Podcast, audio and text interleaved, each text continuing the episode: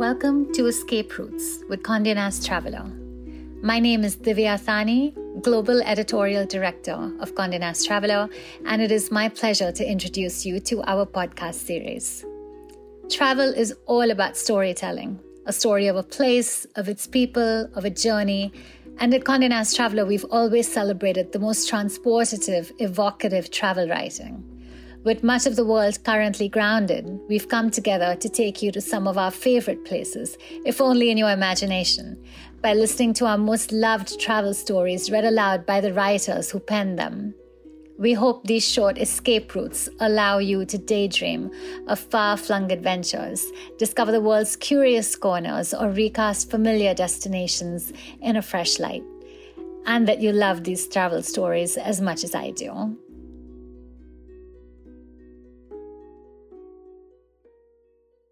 Hello, my name is Timothy O'Grady. Welcome to Condé Nast Traveler's Escape Routes. The magazine tends to send its writers either to places they have a specific hunger to know for the first time, or to those to which they yearn to return. I first experienced New Orleans nearly 30 years ago and was struck immediately by its flamboyant and artful revelry and excess. It is an American city unlike any other I wanted to get back just to experience the particular delight it affords, but also to know it more deeply. You get a chance to do this when you go to a place to write about it.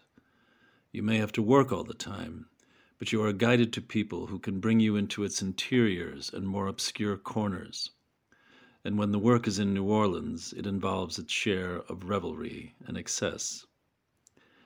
I'll be reading what I wrote about it, which appeared in the November 2019 issue of Condé Nast Traveler. Thanks for listening.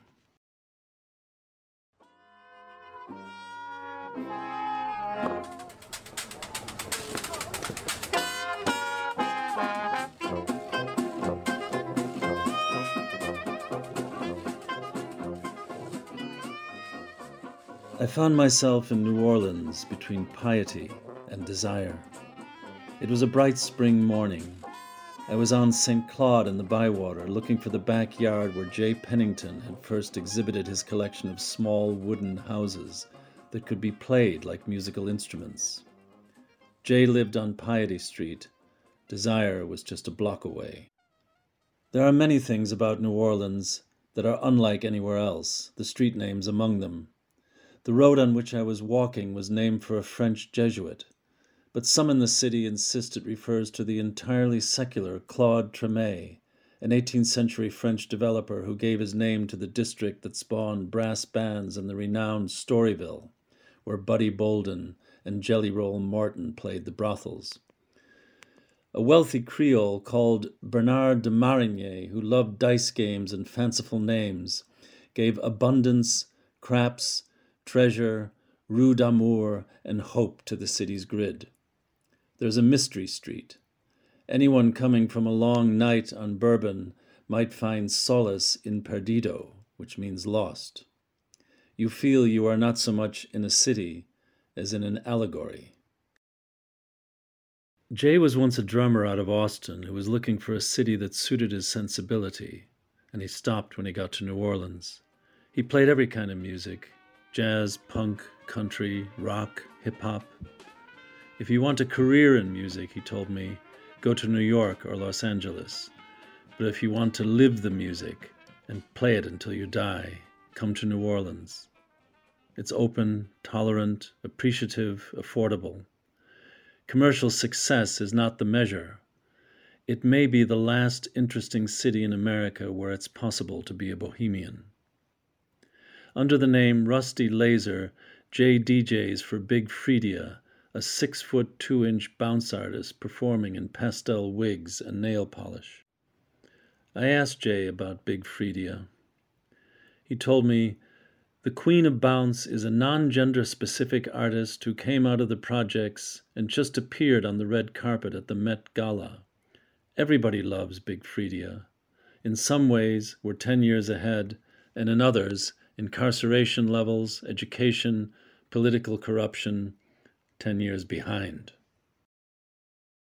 When I found Jay on Piety Street, he was wearing a t shirt that read, Everything you love about New Orleans is because of black people. He told me his backyard had grown too small to accommodate everyone who wanted to listen to and play on his musical houses. So he and the installation artists Delaney Martin and Taylor Shepard raised the money to buy an old metal factory set in a grove of trees on the industrial canal and called it Music Box Village. You'd never expect that behind the weed strewn parking lot and rusty corrugated iron fencing, there could be a place of such enchantment, where an ever evolving cluster of musical houses can be played on by artists, visitors, school children, and neighbors. The setting came alive as Jay moved among them, twirling, pulling, and strumming the houses into an ensemble piece that collaborated with the bird song, wind, river sounds, and freight train whistles outside. Later, Jay drove me back west where I'd come from, pausing to show me the magnificent murals outside Studio B, a warehouse and community arts project by Brandan B. Mike Odums, chronicling with vast paintings the African American struggle for recognition and rights. Artists are here to disturb the peace, declares James Baldwin in one, Put paint where it ain't, says B. Mike. Jay then dropped me on Frenchmen Street in the Marigny, where I strolled towards the New Orleans that every visitor knows. French colonists brought the city into being in the spring of 1718 with a few shacks on a marsh by the mouth of the Mississippi. They were after cypress trees, hung with ghostly Spanish moss, a substance so fine that writer William Weeks Hall declared only the Chinese could paint it. Louis XV handed Louisiana over to his Spanish cousin Charles III in 1762. What we now know as the French Quarter was built by the Spanish over the ensuing years. Napoleon got it back in 1800 but sold Louisiana to the United States in 1803 to finance his wars. The ethnic mix grew rich to an unusual degree. French aristocrats, Anglo Americans, Creoles from Saint Domingue and Haitian freemen on the run from revolutions, Filipinos, African slaves, Sephardic Jews, immigrants from Europe, and the smugglers, gamblers, prostitutes, and pirates, often found in ports, all congregated in New Orleans, bringing their languages, foods, and entertainments with them. It is in the main a Catholic city, ethnically, if not in the credo itself. Perhaps it's the Baroque imagery, Perhaps it's the cleansing presence of the confessional. But a life here can move between piety and desire as I did, walking on St. Claude, with each feeding off the other. Tennessee Williams was, as he said, well acquainted with the diversions of the harbor front, and when he saw a streetcar with the destination Desire in its window, he named a play after it. But while he was living here, he always wanted to keep in view the welcoming and forgiving arms of Jesus behind the St. Louis Cathedral. In New Orleans, he said, I found the kind of freedom I had always needed, and the shock of it against the Puritanism of my nature has given me a subject, a theme, which I have never ceased exploiting. New Orleans evolved into the sybaritic Dionysian capital of the USA, perhaps of the world. Las Vegas performs an amateur hour by comparison. It is a place of unrelenting visual delight where even the houses wear jewelry, of delectation, joy, and revelry, with a festival, it seems, every week. There's even one down the road in Morgan City called the Louisiana Shrimp and Petroleum Festival. Life is not a grind here, or quotidian, or even a cabaret. It's more a masked ball. When I first came to New Orleans nearly 30 years ago, I met George Schmidt, painter, gallery owner, co founder of the new Leviathan Oriental Foxtrot Orchestra, and boulevardier in classic suit and silk bow tied by hand. Our Creole carnival is a thing of tableaux and masks, he told me. When I was little, my parents dressed me as Toulouse Lautrec You'd see somebody get out of a car in a pharaoh costume. You lived for it. It's pure play, amoral, pre enlightenment, or like England before the Puritan Revolution. Behind a mask, you can be yourself. Music moves through the city like power through an electrical grid, or blood in the body. From spasm bands in the street to jazz funerals, Zydeco weddings, bounce clubs, and back porch blues, the music is rooted in life as it is lived. It expresses sorrow and induces the euphoria that relieves it. Musicians seem to know that if they stray too far from the roots, they will lose themselves. Singer Robin Barnes told me she arranges her tour schedule so she can be back home on Sunday to sing in church. We all do that, she said. Hip hop artists sample gospel phrases. Brass dominates because it was first of all in the marching funeral bands. It's everywhere. There was hardly a waiter I spoke with who didn't play trombone or clarinet or sing. Ben Jaffe, a fourth generation musician whose great grandfather played French horn in the Russian Imperial Army, had a front row seat. His parents re energized Preservation Hall, the small, stripped down national monument on St. Peter, where traditional jazz is delivered in pure form five times per day. When my parents came to the quarter in 1961, he told me, it looked like Paris in the 1920s to them. It was a liberation. My father was a tuba player and was finally hearing music that had a social function and was not just entertainment. The foundation of music here is the funeral. African Americans for more than a century have been paying into neighborhood social aid and pleasure clubs so they'll have a good send off when they die. In the front line are steppers and club officials, then family and marching band, and after that comes the second line, composed of everyone who wants to join in. Once the body is buried, the drums roll, the tempo picks up, and the music becomes joyful. It honors the dead and provides relief for the living. They eat red beans and rice and catfish, and they dance. The second line parades have become such an expression of joy that they happen now on Sundays, whether somebody has died or not. The clubs have names such as Valley of the Silent Men, Divine Ladies, and the Big Nine. The Mardi Gras Indians and the Baby Dolls are occasional adjuncts. There are high steppers and sashes and derby hats. There are blaring trombones and feathers and painted faces. It's another version of the masked ball. Everybody is welcomed in as the parade passes by. A 17 year old rapper named T. Lyons I met is hungry for a career, but he's also a member of the Perfect Gentleman's Social Aid and Pleasure Club, and he comes out in feathers and does backflips on second line Sundays. You feel you are not in the USA. Some residents call it the northernmost island of the Caribbean. I saw a timeline graffiti that showed the dates of the French, Spanish, and American occupations, with a question mark at the end, as if some other jurisdiction might one day prevail. In the early days, Americans were exiled to the territory west of Canal Street, and in consequence it looks different. There has been, and still is, a cultural war between revelry and Puritan probity, and it's clear most residents want revelry to prevail. George Schmidt used to go around during Mardi Gras week with a bumper sticker that read, America Go Home.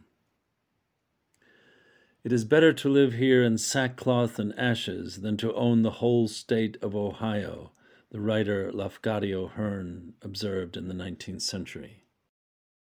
The revelry, and all normal life, came to a halt when Hurricane Katrina hit on the 29th of August, 2005.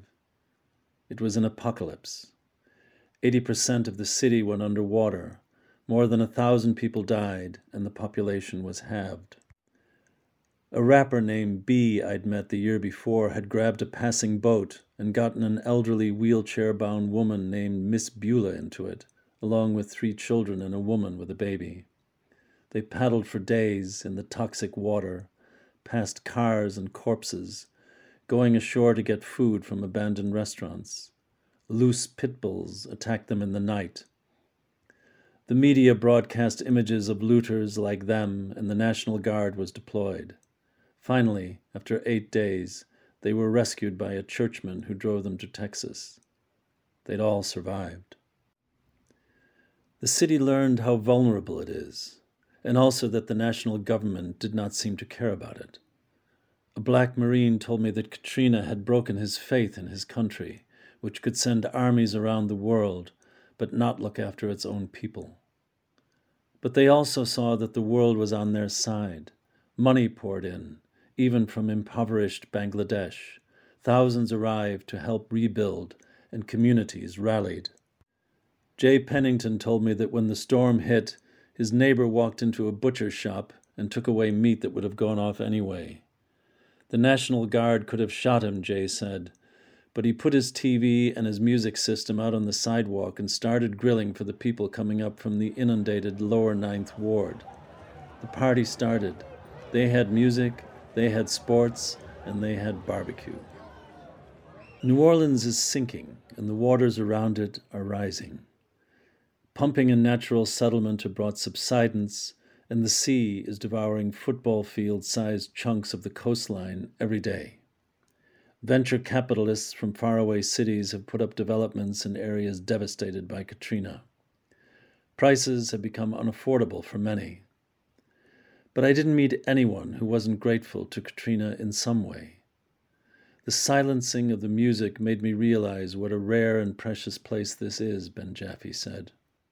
Green initiatives were launched, communities deepened their connectivity, artists arrived. Houses were built and new businesses opened. The city woke up, environmentalist Ella DeLeo told me. It became open to change. After Jay set me down, I walked west through the Marigny. It was still technically morning, at least for some. I caught the smell of beignet and coffee flavored with chicory. The houses were dressed up like divas, and there was a hush under the broad leaves of the trees. I crossed the street and entered the Ware Gallery, where I talked with founders Colin Ferguson and Catherine Todd, who help more than a hundred local artists by linking them directly with buyers online. Then I crossed Esplanade into the quarter. The density increased, but the pace stayed slow and easy.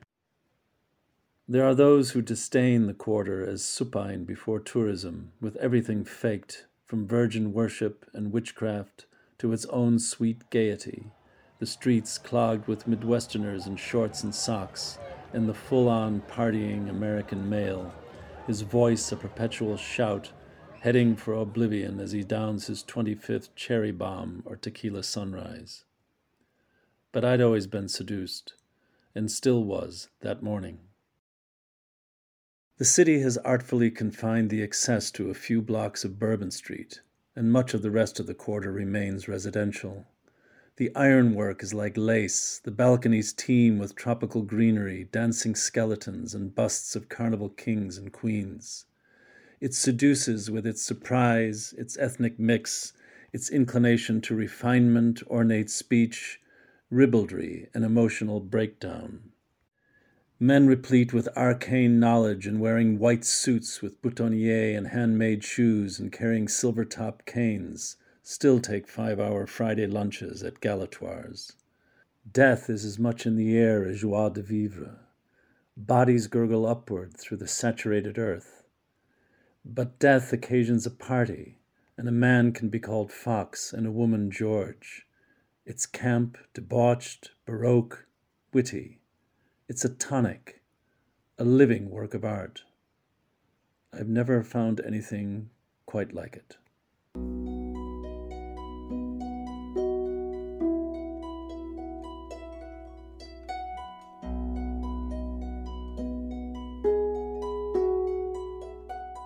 We hope you enjoyed our Escapes Route podcast. Please remember to like and subscribe to help boost us on the charts and ensure that you're the first to hear about our new episodes.